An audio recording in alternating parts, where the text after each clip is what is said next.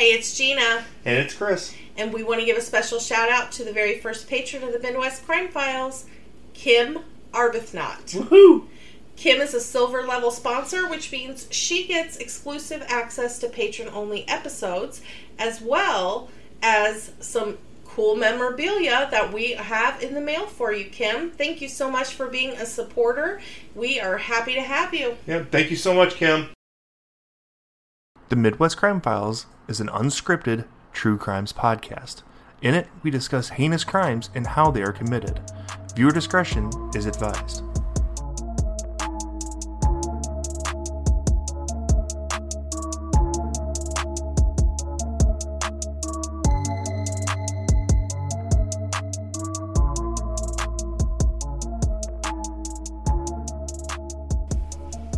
Welcome to the Midwest Crime Files. I'm your host, Gina. I'm Chris. We're here to tell you the stories of small towns and the heinous crimes that changed them forever. Chris is back this week. Yeah, buddy. I'm sorry I missed you guys last week. Had to uh, run late on my real time job, so Yeah, we got to keep that daytime gig. got to get that money going. Hey, but I think the girls did a really good job of being fill-in co-hosts. What do you guys think? Yeah, I definitely think that our daughters know a lot about crime and investigations and maybe a little much for their age, but Yeah, but I mean, they did a really good job, though. Yeah, I'm they proud did. of them. They're awesome. So this week's story is taking us to Carbondale, Illinois. So right da- smack dab in the middle of uh, southern Illinois, and we're going back to 1988. It was actually on April 9th, 1988, that a vehicle was found abandoned in the woods near Southern Illinois University in Carbondale. And depending on which source I looked at, some said it was actually technically on the campus. Others said it wasn't. It was in a wooded area that that borders. Well, I mean, Carbondale. I mean, it's an open type campus. It's not like it's gated in, so I mean, you could be in or out and you don't know it. yeah. So it's very close to university, though. Um, the vehicle was found by some uh, local young people. I don't know that they were necessarily teenagers, but definitely younger people. And you know, they start messing with this car, and they actually flipped it a little bit over. And when they did, a dead body fell out of the trunk. Dun dun dun. Like, could you imagine? You're like messing around, thinking, you know, you're just being silly and, you know, messing with a car like you're cow tipping or something. You're just car tipping, and all of a sudden there's a dead freaking body. Well, I mean, it be not no because I mean it was partially burned, so like I I mean I don't know like what the uh like why they decided to mess with a flipped over burnt car, but I it's kind of odd. Yeah. So, one thing about the body was that not only was it obviously a dead body, it was only a body. The deceased was missing their head. Oh really? Sorry. Was that like a clue thing, or what was that? No, just homage to to other podcasts. You're a mess. I know I'm So he's making fun of our our um, competitors. fellow fellow podcasters with the super shock. E gads, a We're body with no head. We're doing a true crime podcast. It's shocking that someone died. Ruh-roh, Raggy.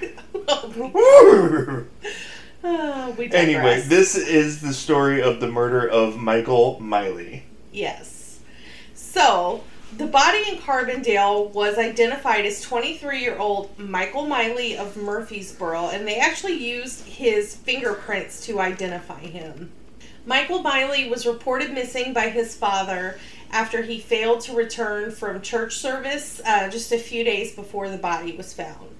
Michael worked at a restaurant in Carbondale and he was part of the local gay community. At the time in the late 80s, Crab Orchard Lake was known as sort of a gathering spot for the gay community in the area. But over the last several months, there have been a lot of like nastiness going on down there. They're hate crimes. Absolutely. Um, there were people that were, you know, yelling profanities that were attempting to assault. I believe there were some even some assault and batteries, and uh, even some robberies going on down there, and it all seemed to be fueled by the fact that you know some people did not want gay people in their small southern Illinois town. Um, you know, and I think too in the late 80s, if you think about what kind of time frame that was, this is at the height of the AIDS pandemic, and Right. there was a lot of misinformation. There was a lot of homophobia at that time, you know, because oh, we got this rampant disease just because of gay guys. gay men are probably the most victimized, I would say, as far as hate crimes go.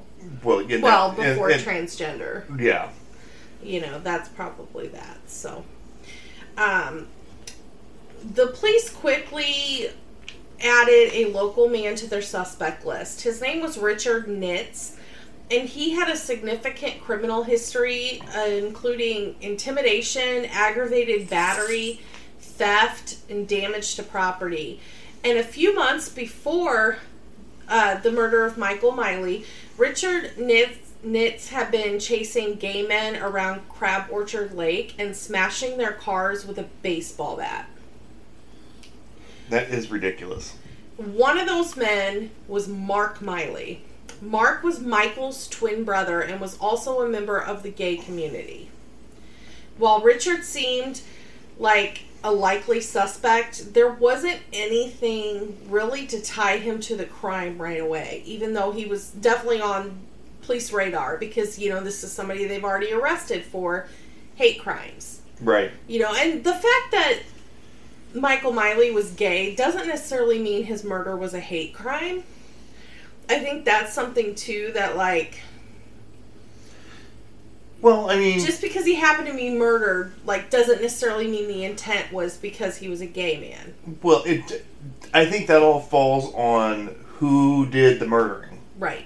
You I mean, know, I'm saying necessarily. Like, right, uh, in like, his case, in general, right now- that it absolutely did Right. have to do with and th- like whenever you first find out, you know, the whole him being gay really isn't in perspective.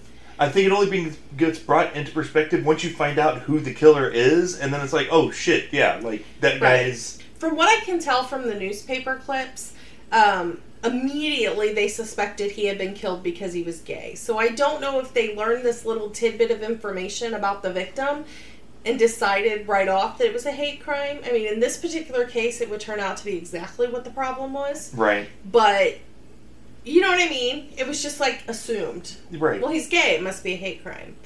I don't know. Anyway, going down a whole different rabbit hole. Yep. Um, a few days after the murder, though, Mr. Miley's credit cards were being used at the mall in Paducah, Kentucky. Store clerks quickly identified Richard Nitz and his wife, Rita Nitz, as the people that were using the credit cards. Who'd have thunk it? So this gave them probable cause to search the Nitz's property. And when they went there to search, they found several items that had been purchased with Michael Miley's credit cards. They also found Miley's car radio in the garage, and his gold watch was in Rita's car. Rita admitted to using the cards, but she told police that she didn't know that they belonged to a murder victim.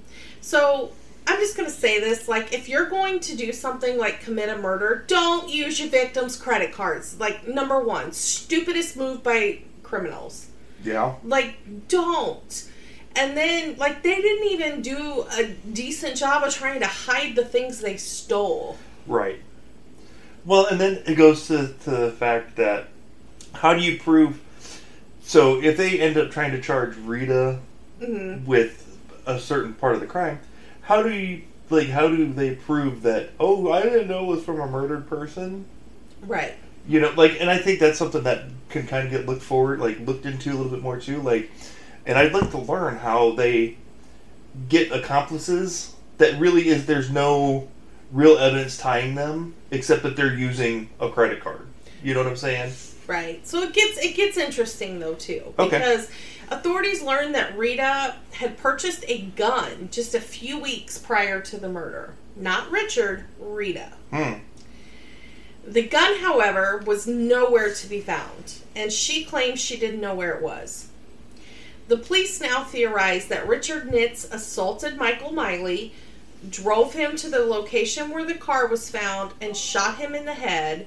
And they believe that after he shot him, that he decapitated him to make it more difficult for them to identify him. But they easily identified him with his fingerprints because Well, he had um, been fingerprinted for something in the past. I'm not sure what. Like if you're going for like if you're trying to get rid of identification, and I'm sorry, decapitating a human, probably the most gruesome thing you could possibly do to a human being. right, Why wouldn't you take the hands as well, and the feet? Something like take everything that has like I don't think these were the sharpest tools in the shed. I'm just saying. They made Rita an offer and they told her like we know that you and Richard did this and if you testify against Richard, we will give you a sweetheart deal and they offered her 10 years in prison if she would testify against her husband. But she adamantly denied knowing anything about a murder. So, a little bit more about Rita. Rita was born Rita Brookmeyer, and she was raised primarily by her mother, whom she claims was very abusive. Her brother John described her in Women Behind Bars as someone who was a liar and very manipulative. He said on the show Women Behind Bars that he truly believed that she would have flipped on Richard to save herself if she had evidence about the murder. Rita had been married three times, and by 1988, she had a teenage son. She married Richard Nitz only a few years before the murder. Rita's temporary roommate was a woman named Betty Boyer, and she told authorities that she looked outside the window of Richard and Rita's home on the night of the murder, and she saw Richard beat Michael Miley in the head with a baseball bat. So this kind of sets alarm bells off because we already know that he was out at Crab Orchard Lake a few months before, smashing in cars. right. So the mo is kind of like well, like the mo like the weapon of choice. Right. She said that she watched Rita and Richard both put Miley's body into the trunk of the car. She then claimed that Rita drove Miley's vehicle and Richard followed off of their property and she didn't know what happened after that. This testimony would play a key role in this case. And once they got this information from Betty Boyer, Rita and Richard were arrested and charged with first degree murder in the death of Michael Miley. Now, this is also before like hate crime laws. So even though they truly believe this to be a hate crime given Richard's history of hate Right. crimes, you know, this wasn't a time where you could punish someone more severely. Now we're talking about murder anyway, so they were both eligible for the death penalty because Illinois still had the death penalty at this point. Yep. Richard Nitz went to trial first. He plain, um, pointed the blame at a 17 year old neighbor. But he wasn't able to provide the jury with any evidence that would substantiate that. Betty Boyer was, of course, their star witness, and she claimed, just as she had told in her previous depositions, that she was babysitting Rita's son on the night of April 6th. She said Rita was out with Richard that night, and Richard agreed. He said, "Yeah, Rita was out with me this that night." And he said that the couple had spent the night driving around and working on their marriage because they were having some marital issues. So Richard himself puts Rita with him the night of the murder. But Betty says that they came back to the property and Richard beat Michael Miley to death as she watched through the window. Richard's defense pointed to a lack of physical evidence. Since Michael's head was not found, it was impossible to know the actual cause of death. Well, I mean that. Yeah. I mean, if there's no other if, if there's no other marks on the body and you need the head, well, it's kind of kind of hard. Right. And so, like, his defense said, you know, you can't prove that Betty Boyer is telling the truth because you don't have his head. Um, however, interesting here, a pathologist testified that there was a hair in the trunk of Miley's vehicle that belonged to Michael Miley. And he did some sort of test that proved that at some point there had been trauma to the head. I don't quite understand the science part of it, but I guess there's some way you can look under the microscope at this hair and you can tell that there was head trauma Okay. based off All, some some characteristic of the hair. I All don't I'm- know all like, I'm- all a I'm lot go- about that part, but all I'm gonna say is okay. Yeah, that's that's um, some pretty high, you know, high-powered science there. The defense claimed that Betty Boyer was coerced into lying by the state, but the jury did not buy it, and Richard Nitz was found guilty of three counts of first-degree murder. So I'm assuming those three counts would be beating him in the head with the baseball bat, decapitating him, and then lighting the car on fire. Right. That's my that those are my thoughts. I don't know that, but that's that's what I'm thinking. So uh, Richard Nitz goes to his sentencing and he's sentenced to die. Rita, in the meantime, while she was awaiting trial, had filed for divorce and legally was using the last name Brookmeyer. She went to trial in 1989 and she claimed that she was doing laundry at her friend's house that evening and then went home with her son and was home with her son that night. So Richard and Betty Boyer contradict her story there. Right. She claims that Betty Boyer was not even at her house that evening, and she said that she had fell asleep at some point and Richard came in and woke her up in the middle of the night. She said she went with Richard to help move his car, which was stuck in a ditch. She then testified that she saw what she thought was oil on the ground, but she now believed that it was probably blood. And there is a quote from her that I'm going to have Chris read.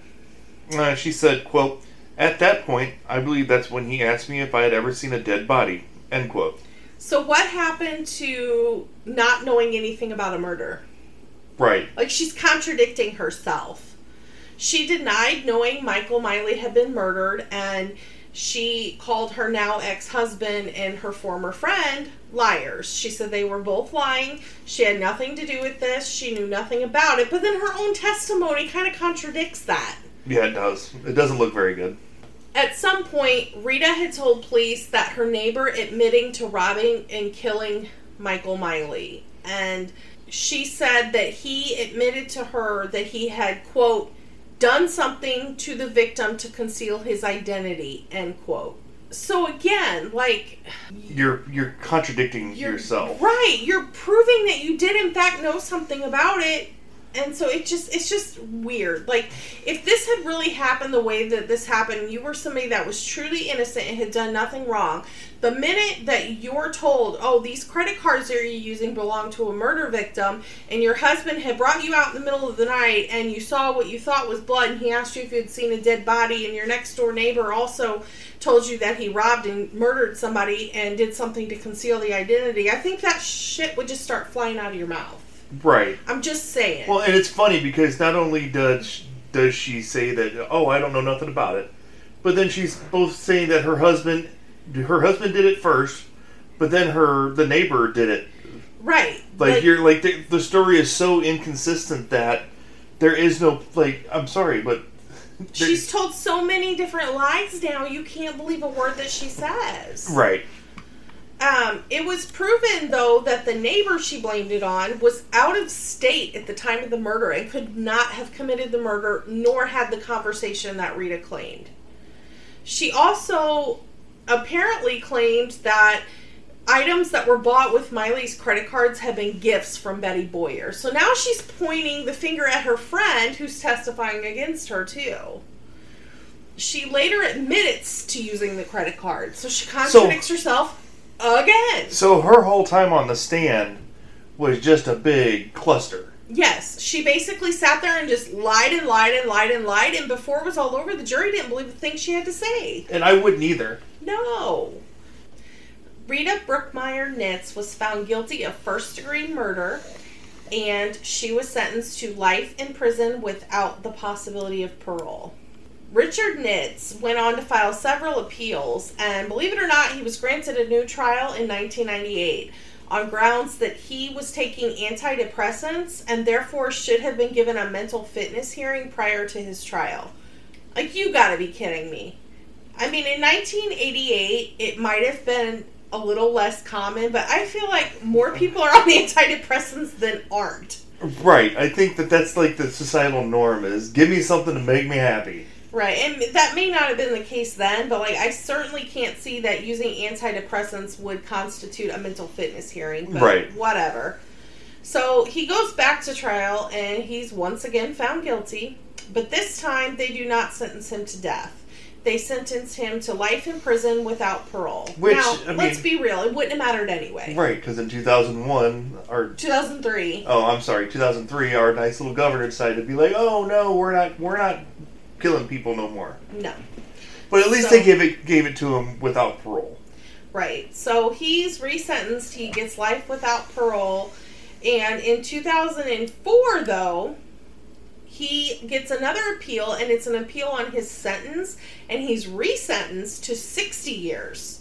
Because apparently there was some testimony that one of the juries, um, the jurors rather, in his 1998 trial, had doubts about his guilt, and that the decapitation was post mortem, thus not indicative of wanton cruelty. How in the hell is that not cruelty? I guess they were saying because it was post mortem. Because he was already dead? yeah. That's oh, okay. Whatever. That doesn't make any sense at all. No, I don't think it does either. And in 2006, the Illinois Supreme Court found that the decapitation, yes, it was post mortem, but it was, quote, cold blooded to sever and conceal a victim's head, end quote. Did they ever find the head? No. Michael Oh. Miley's head has never been found. Um, so the Illinois Supreme Court reverses the decision and reinstates Richard Nitz's life sentence. Woohoo! Illinois did something right. It finally does something right. He is still appealing his case and he's currently incarcerated at the Hill Correctional Center. Rita Nitz continues to appeal her case as well, but all of her appeals so far have been denied. Now, here's where it's kind of interesting. There is a decent amount of people who believe that Rita is innocent and that she is a victim of spousal abuse at the hands of Richard Nitz. In fact, there's a book written by Larry Franklin entitled The Rita Nitz Story A Life Without Parole. And he adamantly believes that she was screwed over by the court system. He believes that her conviction and her sentence was a gross miscarriage of justice. And he continues to this day to try to spread awareness to help her to get her um, a successful appeal. Now, this is what I'm going to say. She may very well have been a victim of spousal abuse. If this man is out there committing hate crimes and bashing people's cars in Right. and bashing people's heads in and then cutting them off, do I believe he could have been a wife beater? Absolutely, I do. But she lied so much that I don't believe that she. I don't believe that she necessarily did anything physically, but I think she was right there the whole time. Well, and a, like a big thing with this case is that it's hard to prove murder without a murder weapon. And they can tell exactly what the murder weapon was, right? Well, Like, they can there- prove murder because people who die naturally don't have their head cut off. Well, I uh, I know, but I'm talking about like method of murder, yes, Right. absolutely, and so there really was no physical, I mean except for the credit cards. yeah, Like there was no evidence that or you know that Right. that they did anything. They never found like blood trail, like blood on like the weapon or anything like that. They never did find the gun. You know, so I honestly believe that if she had just shut her mouth and not lied, lied, lied, she maybe would have been acquitted or sentenced to a lesser. to like some kind of like felony theft. Yeah, But I mean, this is that whole catch twenty two, and it's like really good. Like the prosecution did a good job presenting ed- evidence, but she screwed herself by lying so much. right. And Betty Boyer's testimony was key in having both her and Richard convicted. And it's interesting because Larry Franklin's website, he has a post from 2013 that claims that Betty Boyer has since recanted her testimony and she now claims that a prosecutor forced her to lie. So I I don't know what I think about that because without her testimony, I don't think they would have convicted Rita I don't think they could have got a conviction on either one of them. if she would have kept her mouth closed. I mean, I think they probably could have gotten a conviction on him. but It, was, it wasn't a strong case, but Well, with his th- history and then the items and stuff that were okay, there. but that okay, but that's just you're that that's not murder though. That's just felony theft. I like, think I'm they, so- like- they could have made a case, a weak case. I'll give you that, but I think they could have made a case for him, even without her testimony. But I don't see how they would have gotten a case with Rita. So, if Betty Boyer is honestly now saying that she made that up, then I don't know. I think that if they if they resentenced Rita and gave her a lesser sentence, which I mean at this point she's now been in prison for more than 30 years. So even if they said time served and gave her parole at this point, I'm not saying I'd be 100% against it, but I also don't believe what she says because she lies. She lies too much. And Well, she told too many the- different stories for me to believe that she didn't know what happened. She, I don't believe she physically murdered him, but I believe she knew exactly what happened. Okay, and this is going to be like kind of against what I normally do. Normally, I'm you know all for you know people rotting in prison, but we have to look at the evidence that was provided. If Betty Boyer, like you said, recants that evidence, like recants that whole testimony, so then you're just going off of what that they had credit card purchases and stuff like like his stuff stolen, mm-hmm. which I'm sorry, none of it is indicative of murder. Even even with his background, even with his background, okay, he's a dickhead, but that doesn't mean that he's a murderer. Like if if they would have had, I mean, anything, like a weapon, or found the damn head, or found any kind of trace evidence on any of them. I think there's enough circumstantial evidence, and I It's say that. Yeah, but there's there's been plenty of convictions on circumstantial evidence, and I do think they have enough because first of all, they know she had a gun, and now she can't produce it. I They can it. prove that I- she. I, you want to know what? I, I know a lot of people here lately that have been losing losing guns in lakes. Yeah, but they. I'm just saying. Oh, well, I'm not. Let me finish. I understand that, but okay, Kanye.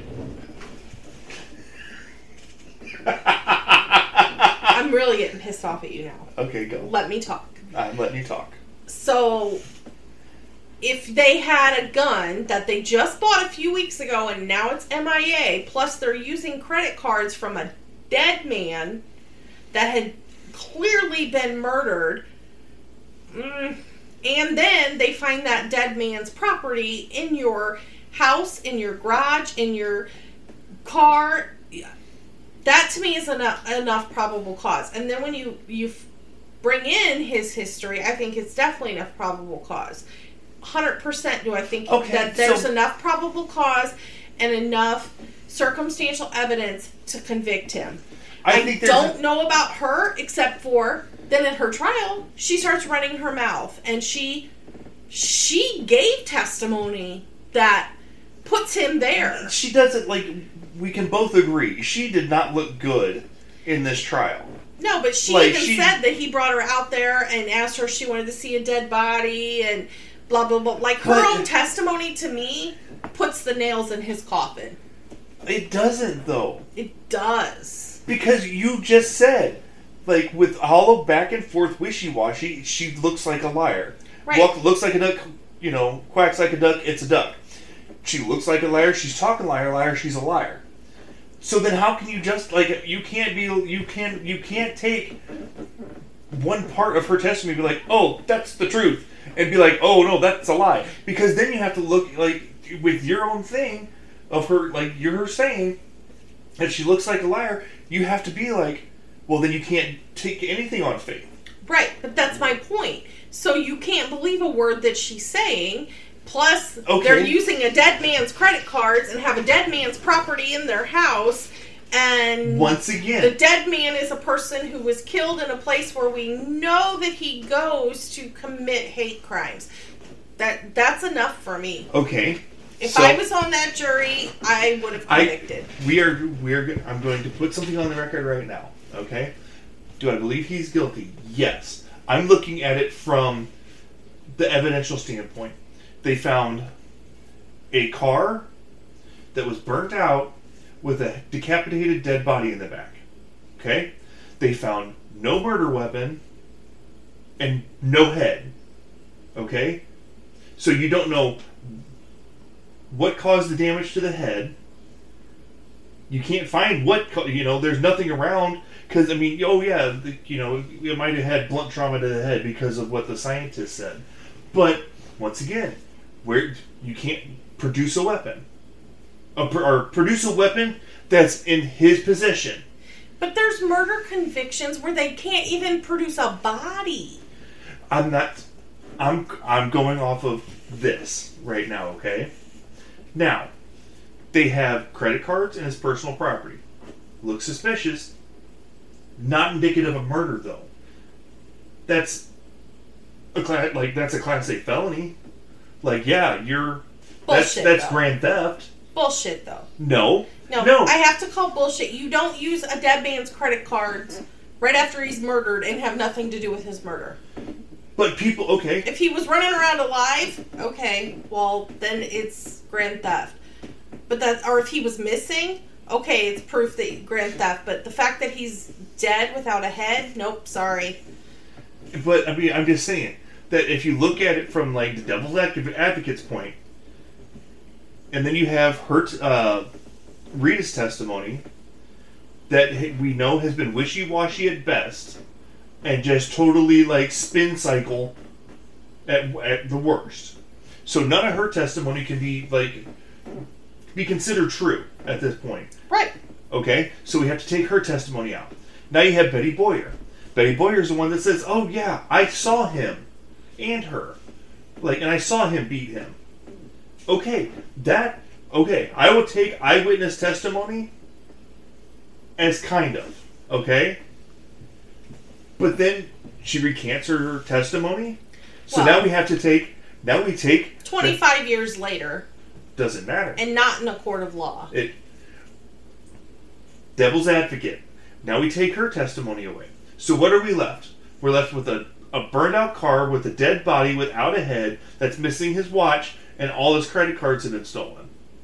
and his watch and the radio from his vehicle that's burnt out are found on someone's property who happens to be using their credit cards. Okay, so That doesn't take a rocket scientist, babe. I love you, but that's definitely enough circumstantial evidence. okay, but I'm just saying, like, hey, they said that the body wasn't visible at the beginning. Remember, the body was in the trunk. So what's not to say that oh his wallet and stuff was on the front seat and I- Because and, the and- car and- was burnt out. If you burnt out a car, you're not going to have a perfectly fine radio with no signs of burning in it. But prove that I burnt it then. The burden of proof is not on the defense; it's on the prosecution. I understand and that, I'm sorry. and I feel like they meant it. They meant it. I, think that there are a lot of holes that had to be filled. I'm not saying I'm not it's saying- a rock solid case, but I think there's I'm enough saying- circumstantial evidence to convict. I'm saying that the prosecution did a damn good job of with whatever little evidence they had, and they got the conviction. On devil's advocate side, though, there are so many holes in this story, and th- like from point A to point B, that once you start really plucking holes at it, you if if the defense was good at all, they could have destroyed all this test like everything. And then you're I mean, you're right. The credit cards are pretty much a dead give, giveaway. Right. Like I know we were arguing back and forth, but like this is me just playing devil's like this is me playing opposites like we're having a good debate. Right. You're debating for, I'm debating against. You know, Well- and and this is just one of those things that and we're not the only people because there is a lot of people that believe that Rita is innocent of murder. They're not saying she's innocent of everything, but they're saying she's innocent of murder and that, you know, anything that happened was because Richard forced it to happen and, and, and whatnot. But, I mean, I just feel like, me personally, I feel like they're both exactly where they belong. Well, and I do too. You know, I don't I can- know that she took Uh, part in the murder, but she knew more than she let on. So, and that's another like something I didn't get as well. So she got charged with first degree murder as well, correct? Yes. So when they're charged with like this is just me being still new to this true crime stuff. So are they when they're charging with first degree murder? So they're saying that she had a hand in it, like she did something to cause the like to, to cause the death. Well, see, this is where it gets a little bit, a little bit tricky. So there's different kind of murder laws, and I don't know exactly when the felony murder law was enacted.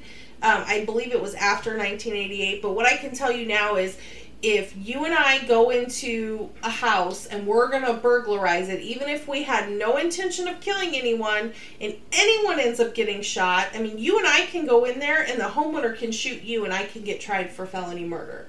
Because, a you murder caused. occurred in the process Okay. of a, committing a felony. Okay. Um, and I think in this case, the reason that she was charged with first degree murder is because she was she was part of the cover up. She obviously was lying about something. Right. She told too many stories not to, and she was using his credit card. So you know, I think in the eyes of the state and in, obviously in the eyes of the jury, she was as complicit as he was.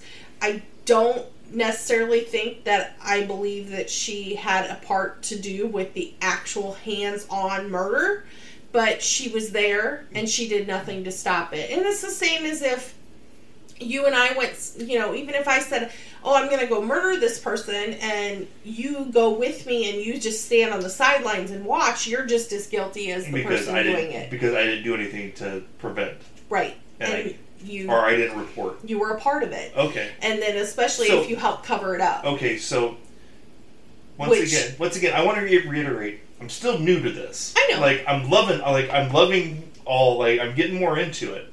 So there is a difference between first degree murder and felony murder. There is, but felony murder is usually the same type of circumstance as far as sentencing severity as a first degree, Okay. with the exception of capital murder states, which Illinois no longer is, because Okay. you can't be charged with capital murder for felony murder. Um, I don't think, unless it's happening during the commission of a felony on that person, like an assault or Okay. a rape or something like that. Okay. But um, it gets a little bit tricky when you get into those kind of situations versus, you know, like the robbery kind of situations. So, but, you know, she. I just feel like she hung herself because honestly, I would probably believe in her innocence knowing that Betty Boyer supposedly recanted. I'm not saying she did or did not recant. I'm just saying the only evidence that I have is coming from Larry Franklin, who has been a, a very strong supporter of Rita Nitz from the get go. Right. So it's not an unbiased, it did not happen in a court of law. There's been no appeal brought forward that I'm aware of that Okay. says that she committed perjury or I there's nothing like that that I'm aware of. It's more of almost a more of a rumor at this point Okay. in my opinion. Um so, but if you take that out and Betty Boyer had not been a part of it, I think I would probably maybe believe her if she hadn't ran around running her mouth. You know, I would believe not that she was innocent, but that maybe she wasn't there when it happened, but you know, she still reaped the rewards of it by using the credit card. Right. If she hadn't ran her mouth and said, "Oh, Richard brought me out there and told me, you know, ha- asked me if I had seen a dead body," and then she says, "Oh, the neighbor told me they did it and they did something to conceal the identity," and I don't know if she made that statement before or after learning that he Was had- decapitated. Right. So I, it would be interesting to learn if she had made that. I would assume it was after because it didn't Yeah. didn't come up in the research until the trial. Well, But it'd be interesting to see if she had made that comment before she knew that, because that would definitely put her and Richard, you know, right there. Right. But, um, you know, so it just seems like her defense was to point the finger in 25 different directions and hope one sticks. Right. And really, that's all the defense has to do. The defense does not need to prove innocence, they have to prove reasonable doubt. As Christopher has learned, because he has watched some of the Casey Anthony information. Yeah. So I love you guys, but I hate you so much. Uh, I did watch uh, the Casey Anthony little miniseries that is on. Uh, what was it? Discovery. It was on Discovery Plus, and we're actually going to be doing a Facebook Live, which I, um, October the first. Second. Oc- October second. Sec- no, I think it's the first. I think it's Saturday. Yeah, October the or Friday rather, October the first at seven p.m. And that's going to give Chris the chance to um, Vent. Vent and speak I'm his not- mind. And it's so funny to me because it's like they're they're talking about all the media coverage and you know how hard it was to get a non-biased jury and it's like everybody has heard of this and i just look at him and he's like i don't know i don't know Right. how i was living under a rock and Right. I didn't mean, hear it's, about this case but I mean, it, it was a very, very compelling case, and I'm not gonna like. I started taking notes on it, yeah but after after about thirty minutes, I put the notepad down and I kind of just watched it in silence because I kind of want you like there you guys. were there was some vulgarity involved while he watched Right, and when the when we do the Facebook Live, you know, I'll take snippets. uh, Like I'll get some snippets of the things that kind of really irked me from that uh, documentary. Well, and most people, and especially our fans, I think all know about who Casey Anthony is in the case. But when we do the live, I will do just a brief synopsis of the whole story, just to bring it all fresh and you know just to summarize everything. So we're looking forward to that. That's Friday night at 7 p.m. on our Facebook page. Um, make sure that you like and follow us on Facebook. And all of our, as always, all of our resource material as well as pictures, we never post without some pictures. So if you're listening to a story and you want to see what that person looks like, please go to our website. It's www.themidwestcrimefiles.com. And also, we are going to ask all of our lovely fans if you would like to please, please support us with our patron page. Um, you can become a patron through Facebook. There's a link on a post, and you can also go to our website and click on the button and you can you can pledge even a dollar a month and that will go so far to help us to upgrade equipment improve our sound keep Right. bringing you guys this great content because Right. we're having so much fun doing Yeah, this and we are having fun doing this, and I want it to be the best possible content that we can bring you. And right now, we're using some mics from from Walmart, you know, and I I want our I want our I, I want it to be a nice production. I want to get some stuff for the walls so it doesn't sound so echoey and reverby and stuff like that. yeah You know, and so like anything you guys do, like would be greatly appreciated. Uh, I think we go all the way up to like fifty dollars a month, and that's for like an actual sponsorship where you can give us an ad. And the other thing is too is um, if you pledge anything, we will give you access to select patron only episodes. But if you pledge at the silver level, which is five dollars or more, you will have access to every single patron only episode. Um, and as we get more patrons, we'll do more patron epi- only episodes. And then you'll also get a really cool magnet. Everybody needs a Midwest Crime Files magnet. Yeah, And then as we do giveaways, we'll enter you into bonus things for that as well. So um, it's just so much fun to have you guys as fans, and we're really hopeful that you'll become a patron. yeah. Um, also, uh, we are going to be redoing some of our episodes. Uh, Gina and I took a trip down memory lane, lane and uh, listened to some of the uh, the very first like five of uh, the Midwest Crime Files. And I think we're just gonna do. We're gonna do. It's the same story.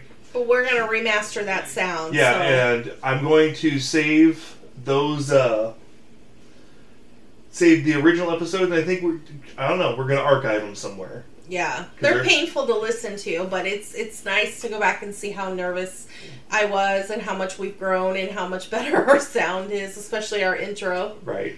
It's quite funny. So, all right, everybody, we will see you next week. Actually, we'll see you Friday on Facebook Live. Yep. See you guys. Bye.